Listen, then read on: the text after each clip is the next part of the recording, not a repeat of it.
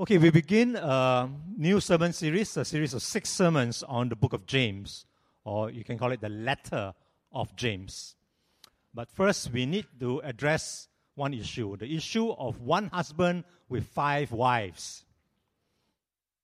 Okay, what is this? It means how, who, what, when, why. Okay? So it's just a memory guide, one H and five W. It's easy to remember. One husband with five wives. And it's always good for us to ask questions. So, first question is how? How was this letter of James written? And we know that James was an ordinary man, but through the inspiration of God, the Holy Spirit, he wrote. And this we know from 2 Timothy chapter 3 verse 16 that all scripture is breathed out by God and is profitable for teaching as we are now under teaching for reproof, for correction, and for training in righteousness, that the man of God may be competent, equipped for every good work. So it's written by inspiration of the Holy Spirit. What is James? James is an epistle, which is just an old word for a letter. Okay, James wrote a letter. And who who is James? Who wrote the letter is someone called James from the Hebrew, James is uh, Jacob or Yaakov in Hebrew. In Arabic, is Jacob. And then from Hebrew, it moved on to Greek, which is Jakobos. From Greek, it moved on to Latin, and Latin comes to English. So the modern form of Yaakov in Hebrew or Jacob in Arabic is now James. Okay?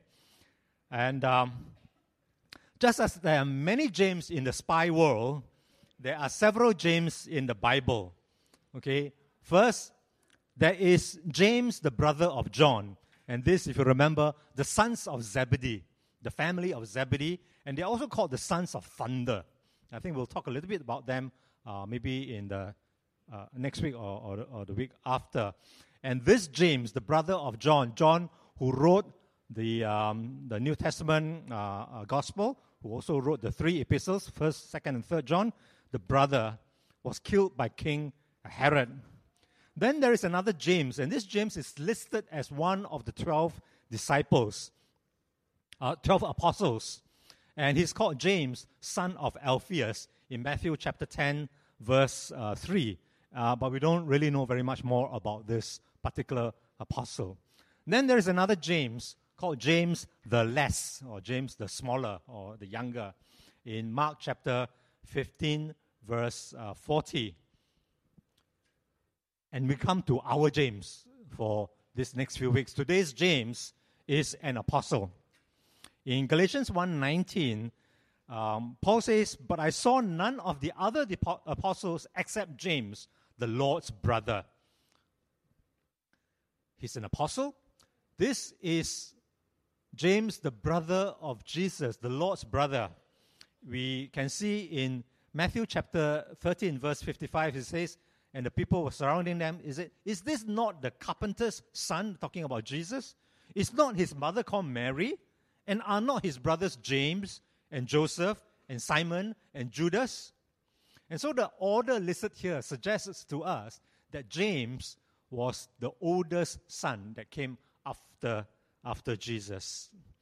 James is also called one of the pillars of the church in Galatians 2, uh, verse, verse 9, when James and Cephas, meaning uh, Peter and John, who seemed to be pillars, perceived the grace that was given to me, they gave me the right hand of fellowship. Paul was saying this that James, Peter, and John were the pillars of the church.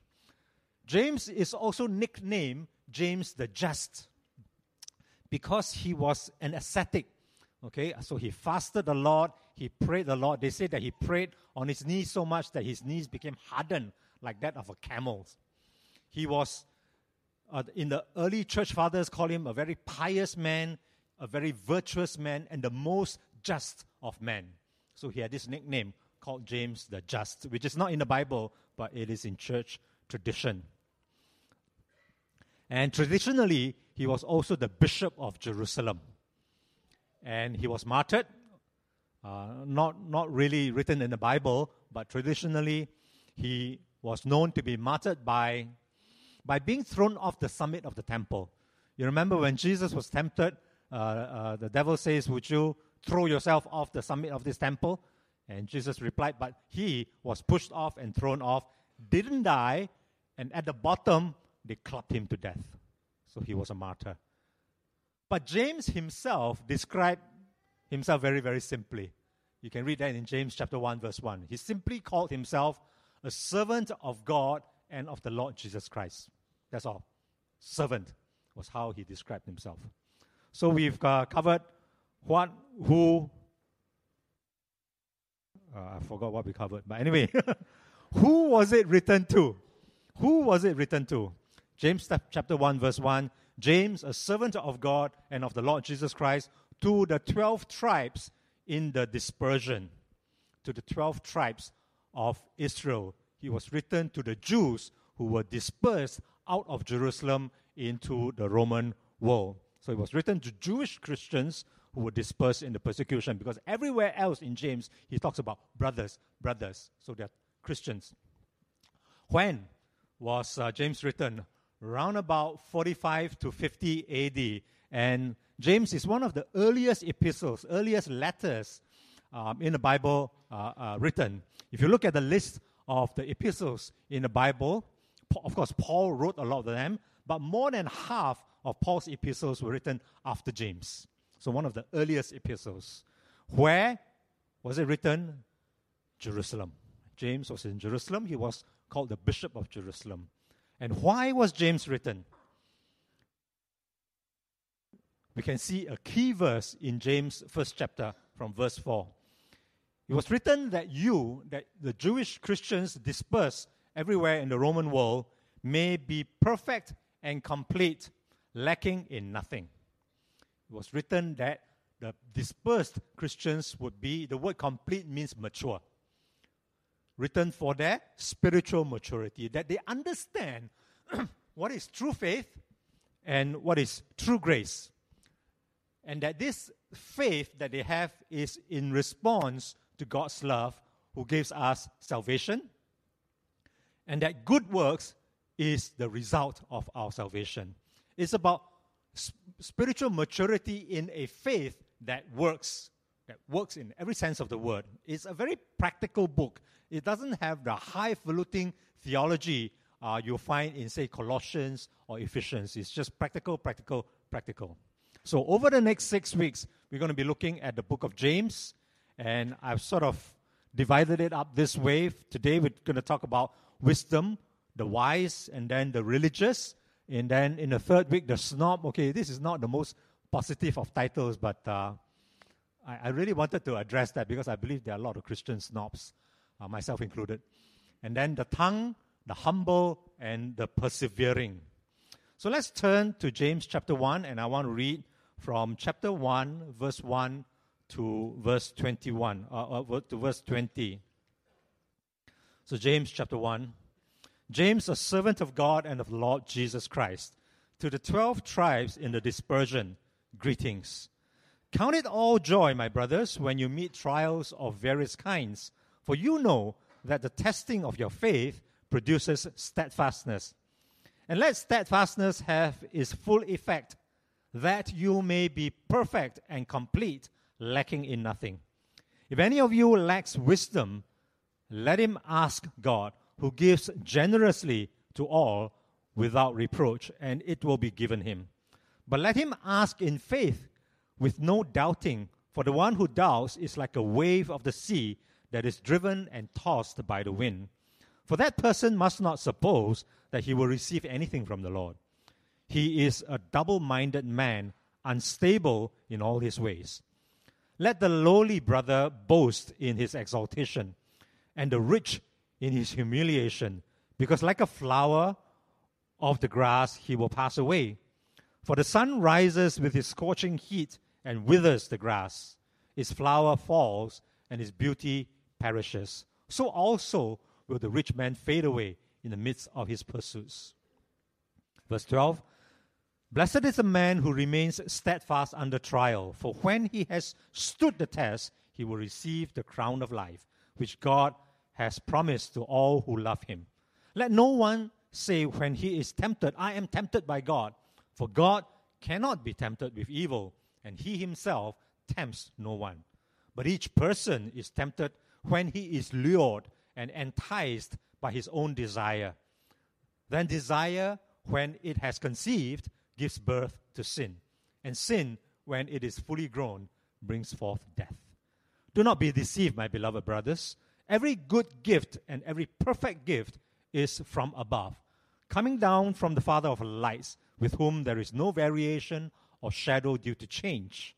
Of his own will he brought forth by the word of truth, that we should be a kind of first fruits of his creatures. Know this, my beloved brothers, let everyone be quick to hear, slow to speak, slow to anger. For the anger of man does not produce the righteousness of God.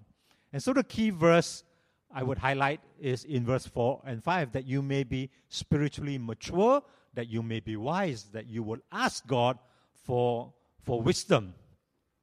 And the dispersed Christians would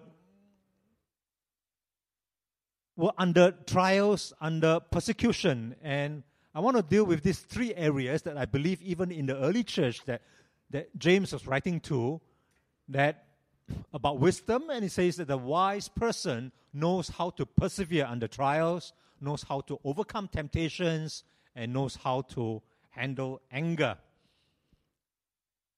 And the early Christians that James was, was writing to, they need wisdom because they, they had to leave Jerusalem and enter a very pagan Roman society with all its associated temptations. They need wisdom to maybe even deal with anger during these trials. So, firstly, a wise person knows how to persevere under trials. And James chapter 1, verse 2 Count it all joy, my brothers, when you meet trials of various kinds, for you know that the testing of your faith produces steadfastness, and let steadfastness have its full effect, that you may be perfect and complete, lacking in nothing. Trials um, are inevitable. They will come, they do come. We know, and that Jesus has told us that in John 16, verse 33. Jesus says, I have said these things to you that, that in me you may have peace. In the world you will, you will have tribulations, but take heart, I have overcome the world. And in James chapter 1, verse 2, it, it says, when you meet trials of various kinds, it doesn't say count it all joy if you meet trials of various kinds. is when you meet. And we should not be surprised that as Christians we will have trials, we will have troubles and tribulations. 1 Peter chapter 4 verse 12 tells us, "Beloved, do not be surprised at the fiery trial when it comes upon you to test you as though something strange were happening you, to you. So it's not strange, it should not surprise us. So in verse 5, we, are, we then ask for wisdom to persevere in the context of suffering. We ask God for the wisdom to know that trials are terrible, but they produce patience and steadfastness, and it leads to completeness and spiritual maturity. And a wise man will ask God for the wisdom not to doubt God and God's goodness in trials and suffering.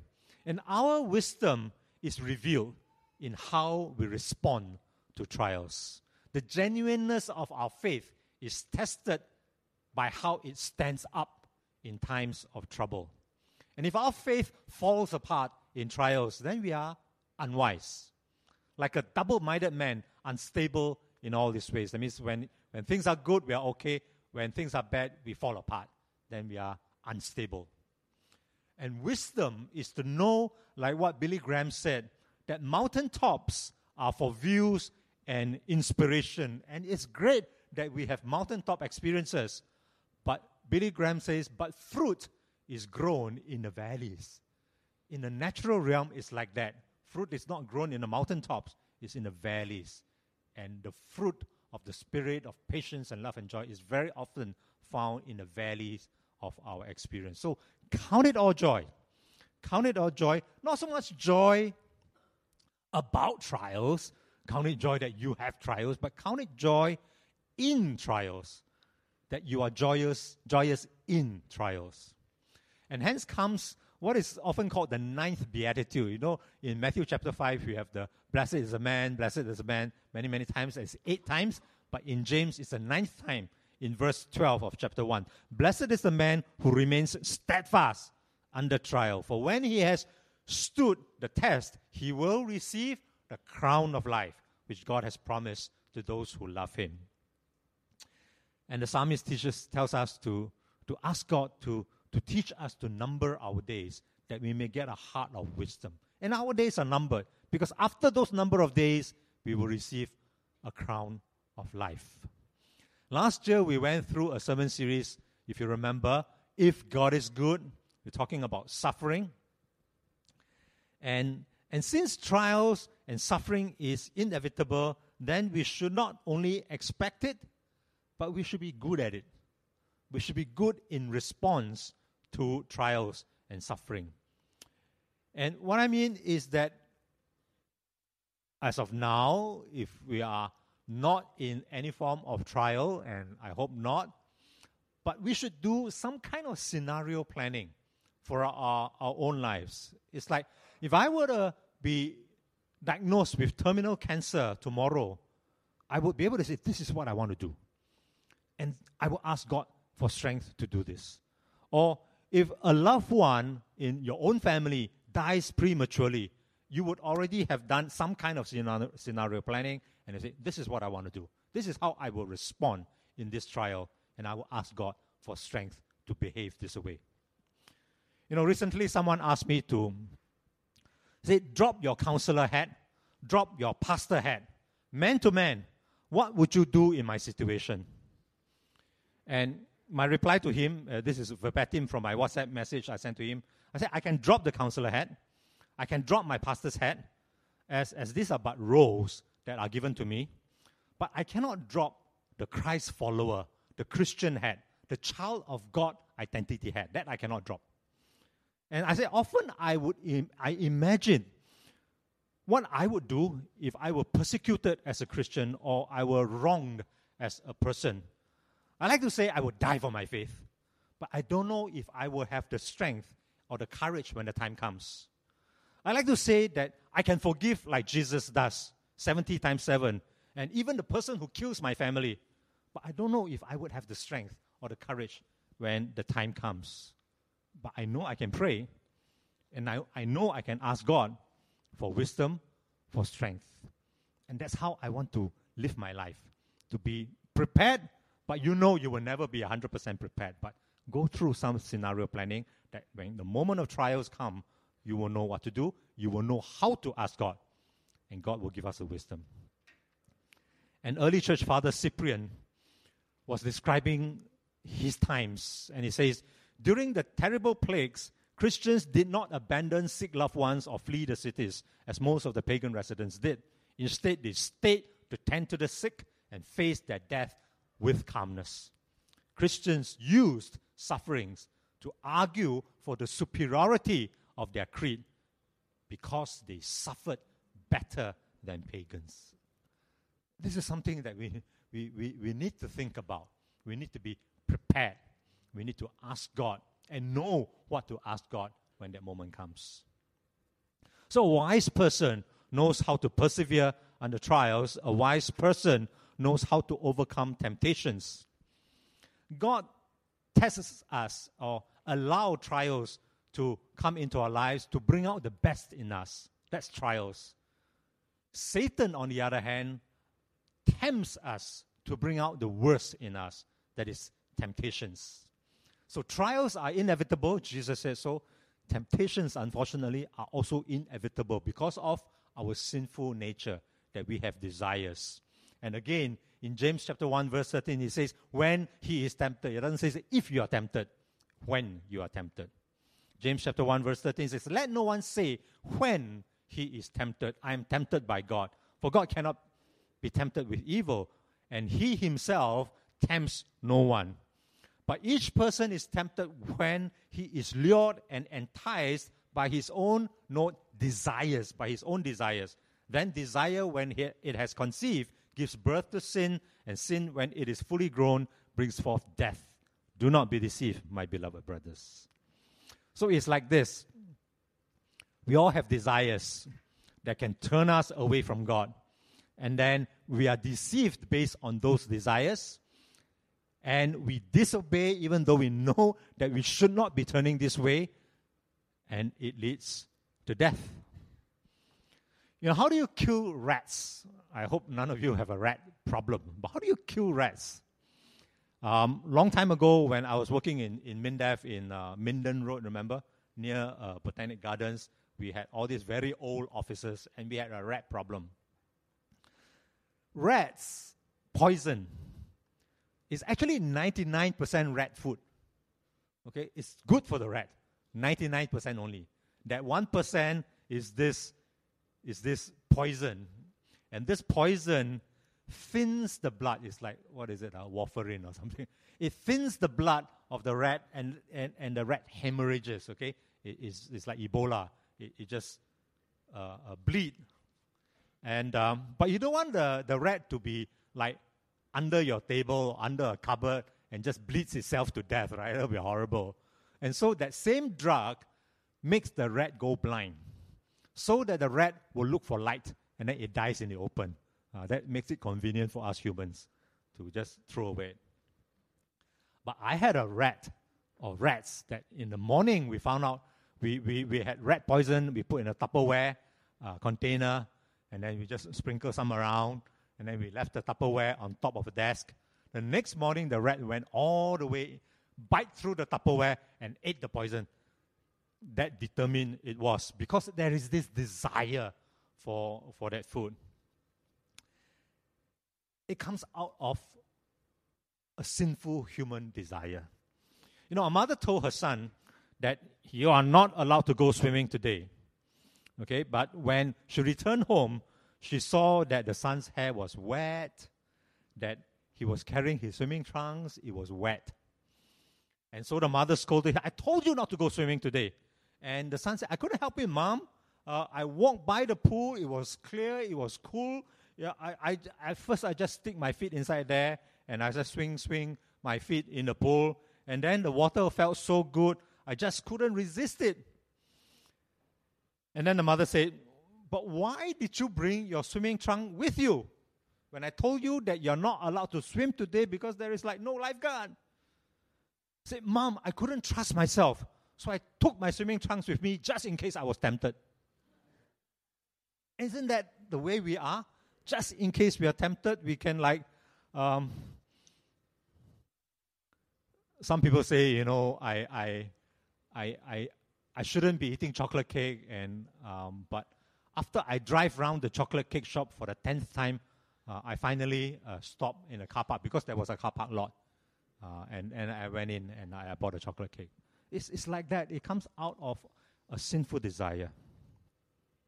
And that's something the Bible tells us to flee temptation. And sometimes after we flee from temptation, we sort of says we leave a forwarding address so that the temptation can catch up with us. And, and that's what I think this boy was doing. We often think that we can fight temptation. And we flee from the devil because it's like scary. It should be the exact opposite. God gave us the armor of God. We talked about that uh, uh, a few weeks ago, so that we can fight the good fight. And when we do that, the devil flees from us. James chapter 4, verse 7. Uh, yeah. Submit yourselves, therefore, to God. Resist the devil, and he will flee from you. But God says, instead of fight temptation, He says, flee temptation many, many times. 1 Corinthians 6 18, flee. 1 Corinthians 10 14, flee. 1 Timothy 6 10, flee. 2, 2 Timothy chapter 2, verse 22, flee. What do we do? The unwise person flee from the devil and fight temptation. The wise person fights the devil and flees from temptation. We tend to put it upside down. Mark Twain, who is a very witty person, uh, wise in his own ways, said this There are several good protection against temptation, but the surest is cowardice. What do you mean? You can be a hero fighting the devil because we have the armor of God. And God says, pull down strongholds and all that. But when it regards temptation, you better be a coward. You just run away from temptation. And that is also God's way. You run away. You don't overcome temptation by saying, I will not be tempted. I will resist. And I will not, I'm going to fight this. I will not be tempted by pornography. I will not be tempted by Pokemon. I will not be tempted by whatever. The more you say that, the more it registers in your mind and it sinks in. The more you are letting it have a hold on your mind. The trick actually is very simple be a coward. Just run, flee, run away. Some people take cold showers when they are sexually tempted. Uh, some people go and exercise. Some people will read. Some will just call up a friend and say, I'm tempted. Just flee. Flee to a cold shower, flee to a run, flee to wherever it is godly and wholesome. And that's, I think, how we ought to be dealing with temptation. And James chapter 4, later on, we'll talk some more about chapter 4, but now, James chapter 4, verse 8 says, Draw near to God, and he will draw near to you. Cleanse your hands, you sinners, purify your heart. So you've got to draw near to God and flee from temptation. So a wise person knows how to persevere under trials. A wise person knows how to overcome temptations. And a wise person knows how to handle anger.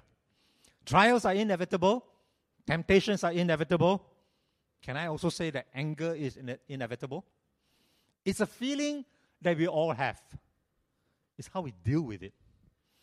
And anger is included in many lists of specific sins.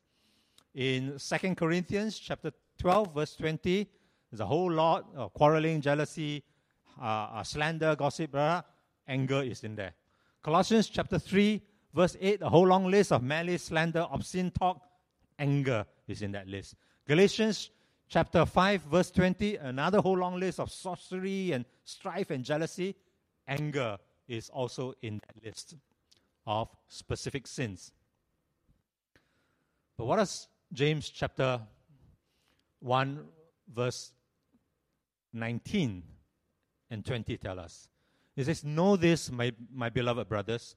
Let every person be quick to hear, slow to speak, slow to anger.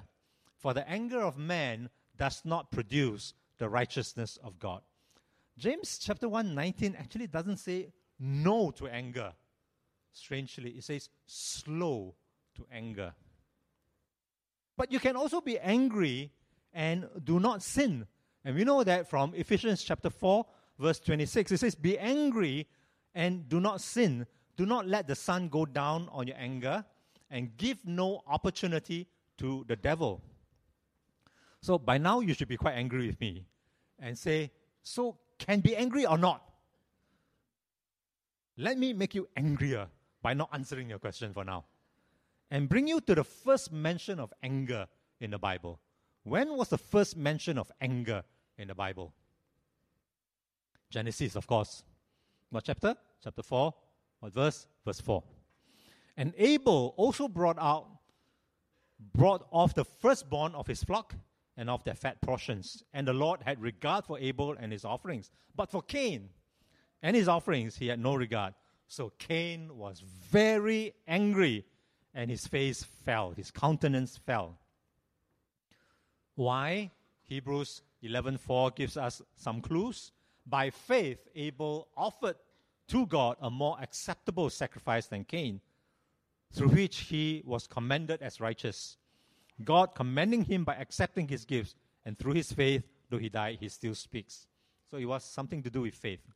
Now, we don't have time to go into an analysis of uh, Cain's sacrifice versus uh, Abel's sacrifice and why it was less acceptable. But we do know that he was very angry. His countenance fell, and that anger led to the first murder of a brother, what is called fratricide the murder of a brother. Now, I do wonder about another set of brothers. and whether James ever thought of killing his brother, Jesus, his older brother. Now, I'm just speculating, but I think that James would have had many opportunities to be angry with, with his brother, with his brother Jesus, the, the perfect Jesus. And I think that James would have learned anger the hard way. After all, his brother, Jesus, his older brother, Koko, was, was perfect, the image of the invisible God. And I can just imagine friends and relatives saying to James, "What, James, why are you so like that? Why can't you be more like your brother? So, anger is a very natural feeling. It is how it is expressed that shows whether we are sinful or whether we are sanctified. In Matthew chapter 5, it seems that Jesus took this anger business to an extreme level. Matthew chapter 5, verse 21 onwards says, Jesus says, You have heard that it was said of those of old, You shall not murder, and whoever murders will be liable to judgment. But I say to you that everyone who is angry with his brother will be liable to judgment. Whoever insults his brother will be liable to the council, and whoever says, You fool or raca will be liable to the hell of fire. Wow! I've always wondered about this passage. And how often I or you have said, You idiot, you fool, you moron, or, or more colorful, not mentioned from the pulpit. The Nazi used to call the Jews pigs. The Hutus from Rwanda would call the Tutsis cockroaches. I think there is a deeper message from, from Jesus that the anger that is expressed sinfully is actually murder. And even the words that we use is murder. When you direct it against a person, it, it kills that person. So, how, how can I kill a person? Because that person is made in the image of God, and you're calling that person a cockroach. By calling someone an idiot or a cockroach or a pig, it dehumanizes that person. It, destroys and it murders that image of God that he was made in. And somebody says that if you keep calling somebody a cockroach, it makes it easier to kill them. And that's exactly what happened in the Rwandan uh, uh, massacre, in genocide. They just killed them all because they were just cockroaches. So Ephesians chapter 4, verse 26 says, Be angry and do not sin. Do not let the sun go down on your anger. Give no opportunity to the devil. That is what a wise person, how he handles anger. I'm going to make fact and fiction in this next story. The fact is, I have a Christian friend who had another cut, car cut in front of him. How many of you have experienced that? Okay. I have a Christian friend who had that experience, a car cut in front of him dangerously. And so he chased that car from Holland Village all the way to Fort Road, okay, near National Stadium.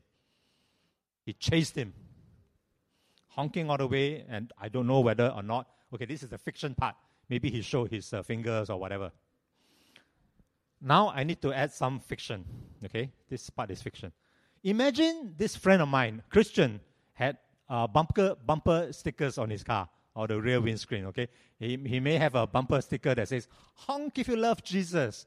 Text if you want to see him. You get this right? Ah, don't SMS when driving. Okay. Or his his uh, in the rear, rear windscreen mirror. He says, "Are you following Jesus this close?" Or don't let this car fool you. Uh, my treasure is in heaven. Okay, it might be a small car.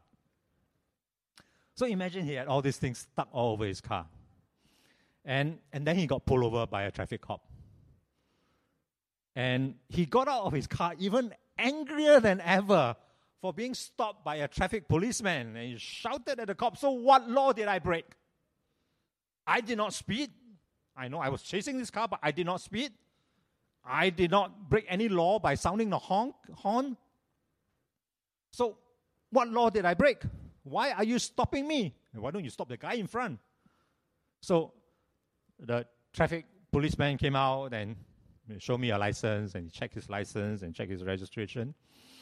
And, and my friend says, I'm going to send an email to the minister of whatever who looks after the police and I'm going to tell them about you. You stopped me for no good legal reason. What are you stopping me for?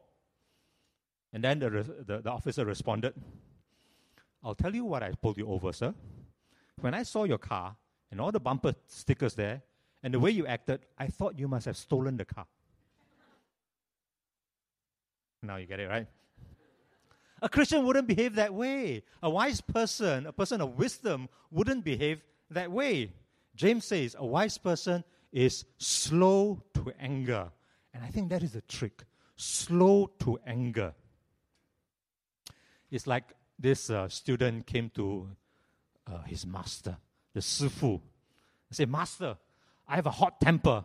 I anger so easily. How can I cope with it? How can I cure it? And the master said, Show me the anger. And the student said, I don't have it with me right now. I'm not angry. So I can't show it to you. Then the master says, Well, then, when you have it, show it to me. I can't, I can't just bring the, the anger uh, to you. It, it, just comes very suddenly, and, and I, am sure by the time I get to you, uh, it'll be gone. So the master says, So can you lose it before it gets to you? Can you lose the anger before it gets to you? You get it? Slow to anger. It's like taking a deep breath, counting to, to 10, or for some of us, we need to count to 100. Slow to anger. James chapter 1, verse 19 to 20. Quick to speak, uh, uh, quick to hear, slow to speak, slow to anger. And soon enough, you will lose that anger. There once was a wise man who wrote quite a lot about anger. Proverbs 19:3 When a man's folly brings his way to ruin, his heart rages, is angry against the Lord. Proverbs 19:11 Good sense makes one slow to anger, and it is his glory to overlook an offense. Proverbs 16:32 When whoever is slow to anger is better than the mighty, and he who rules his spirit than he who takes a city. Proverbs 29 11, a fool gives full vent to his anger, but a wise man keeps himself under control. How did this man who wrote all these things become wise? I'm sure you know he's Solomon. Solomon wrote Proverbs. He became wise because he asked God, and God answered him. In Second Chronicles uh, chapter 1, God says, Because this was in your heart, you have not asked for possessions or wealth or honor or the life of those who hate you and have not even asked for long life, but have asked for wisdom and knowledge for yourself, that you may govern my people over whom I have made you king. Wisdom and knowledge are granted to you. I will also give you riches and possessions and honor, such as none of the kings who were before you, and none after you shall have the like. But why did Solomon fail so badly? He asked God for wisdom, and God gave him wisdom. He wrote the Proverbs, but he cannot live up to the Proverbs. Why?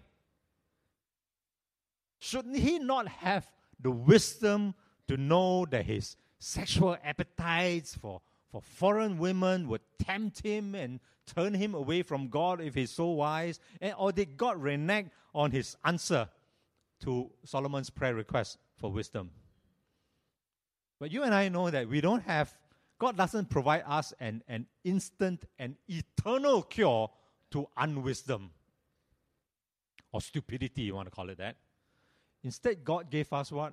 That is eternal Holy Spirit who indwells us. And the Holy Spirit is called the Spirit of wisdom. In Ephesians 1, verse 16, you can see, and may give you a spirit of wisdom and of revelation and of knowledge for him. And further in Ephesians, it says, Do not get drunk with wine, for that is debauchery, but be filled with the Spirit. And we need to note the, the grammar behind this. It's not be filled once and for all, eternally. It's be being filled with the Spirit. Be being filled with the Spirit of wisdom. Because in life, you will constantly have to ask God for for wisdom to deal with the many issues in our life, to deal with trials, to deal with temptations, to deal with anger. And the Holy Spirit of wisdom will help us to persevere under trials, to overcome temptations, to handle anger. Okay, let me conclude now with what I saw in my friend's uh, uh, Facebook recently. You know, this is uh, my friend from primary school, same age as me. And he's, he's very, very sick. Very, very sick. Um, we haven't seen each other for, for years. Uh, I, I used to visit him until he shut me out from his life. And I call, he wouldn't answer my call. He's no longer on Facebook, no longer on, on email, no longer on phone calls. And a few weeks ago, suddenly I saw his Facebook come alive and, and he was talking on, on the Facebook, so I immediately called him and we were able to have a very long talk. And recently, he, he wrote this on his Facebook. He's, he's bedridden.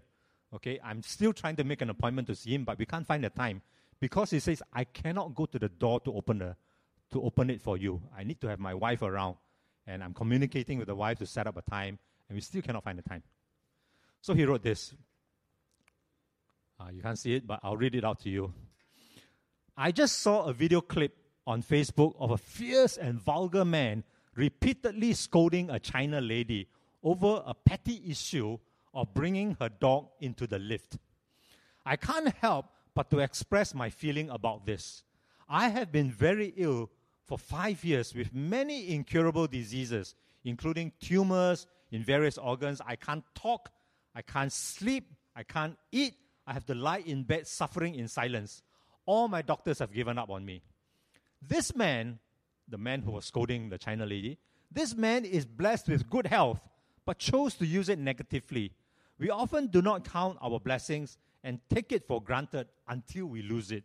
Then sigh. Pray that God will give us wisdom to live according to his will.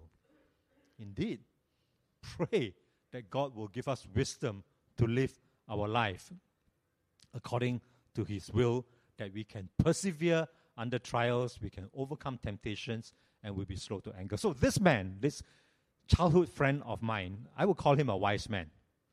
He never wrote any books, didn't preach fantastic sermons, but I think a short note like this on the Facebook shows me that he's wise. He's wise because he is now suffering and persevering under trials.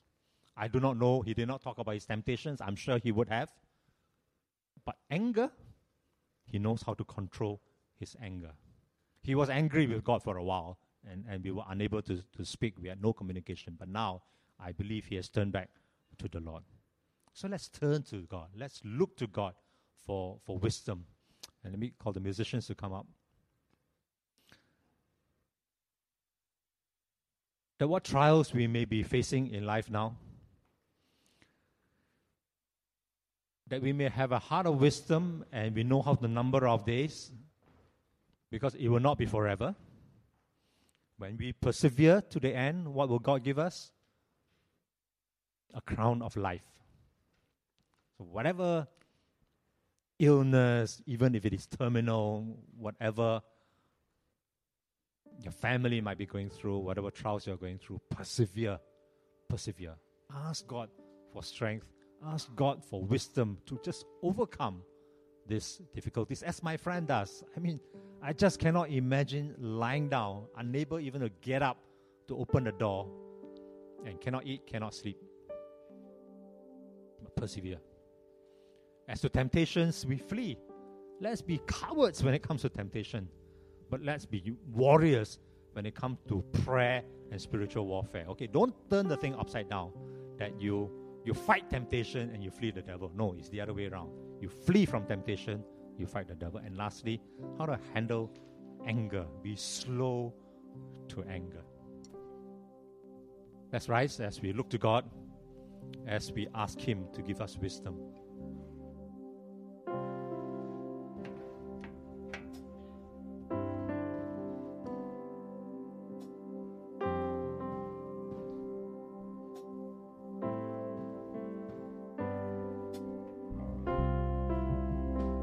To you so I won't be overwhelmed. Give me vision to see the things like you do. God, I look to you. You are where my help comes from. Give me wisdom. You know just what to do.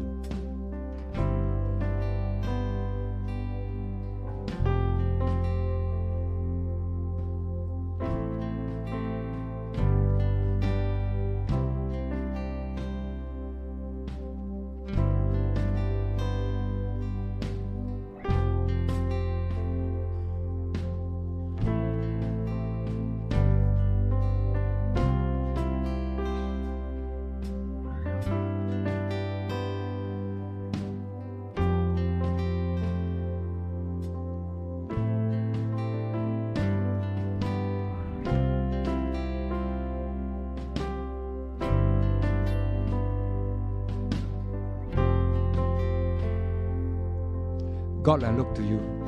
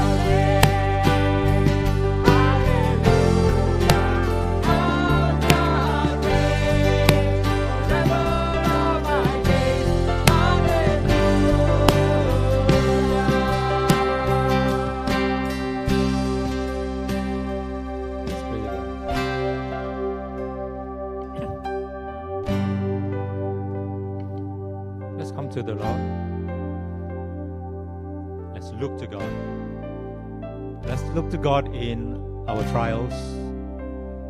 So standing at the back now, I look. Some of you has shared with me what you're going through.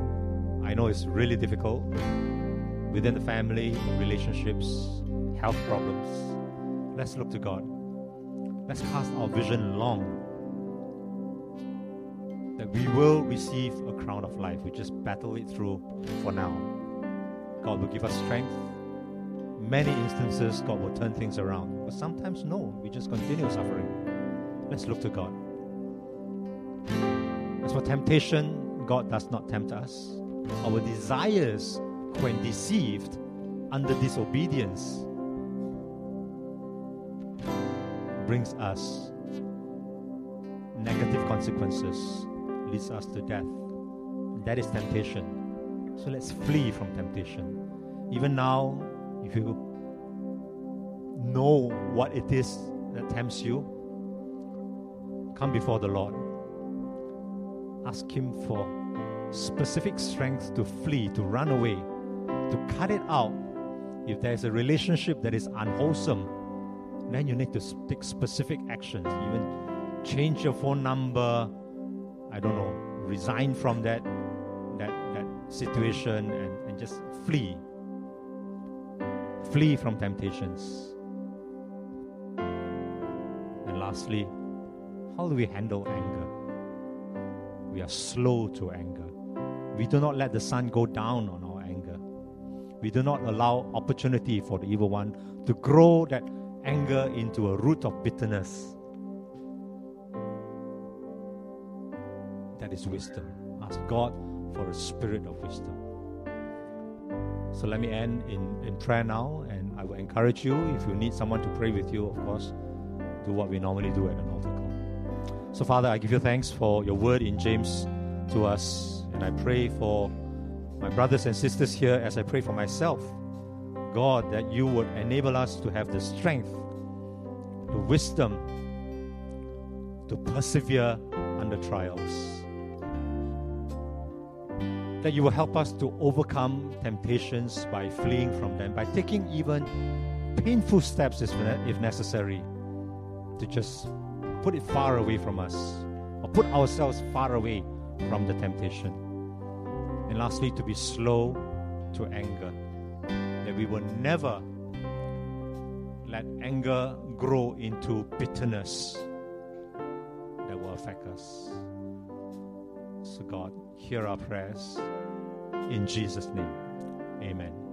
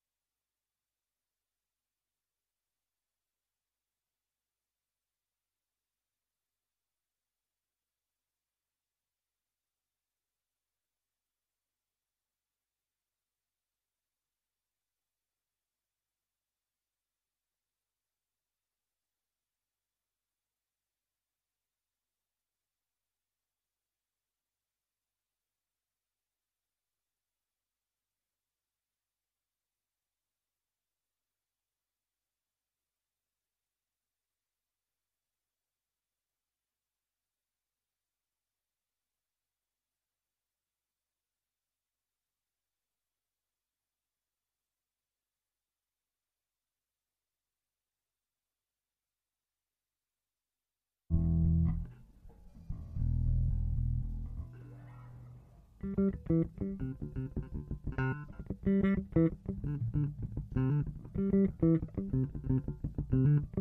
you.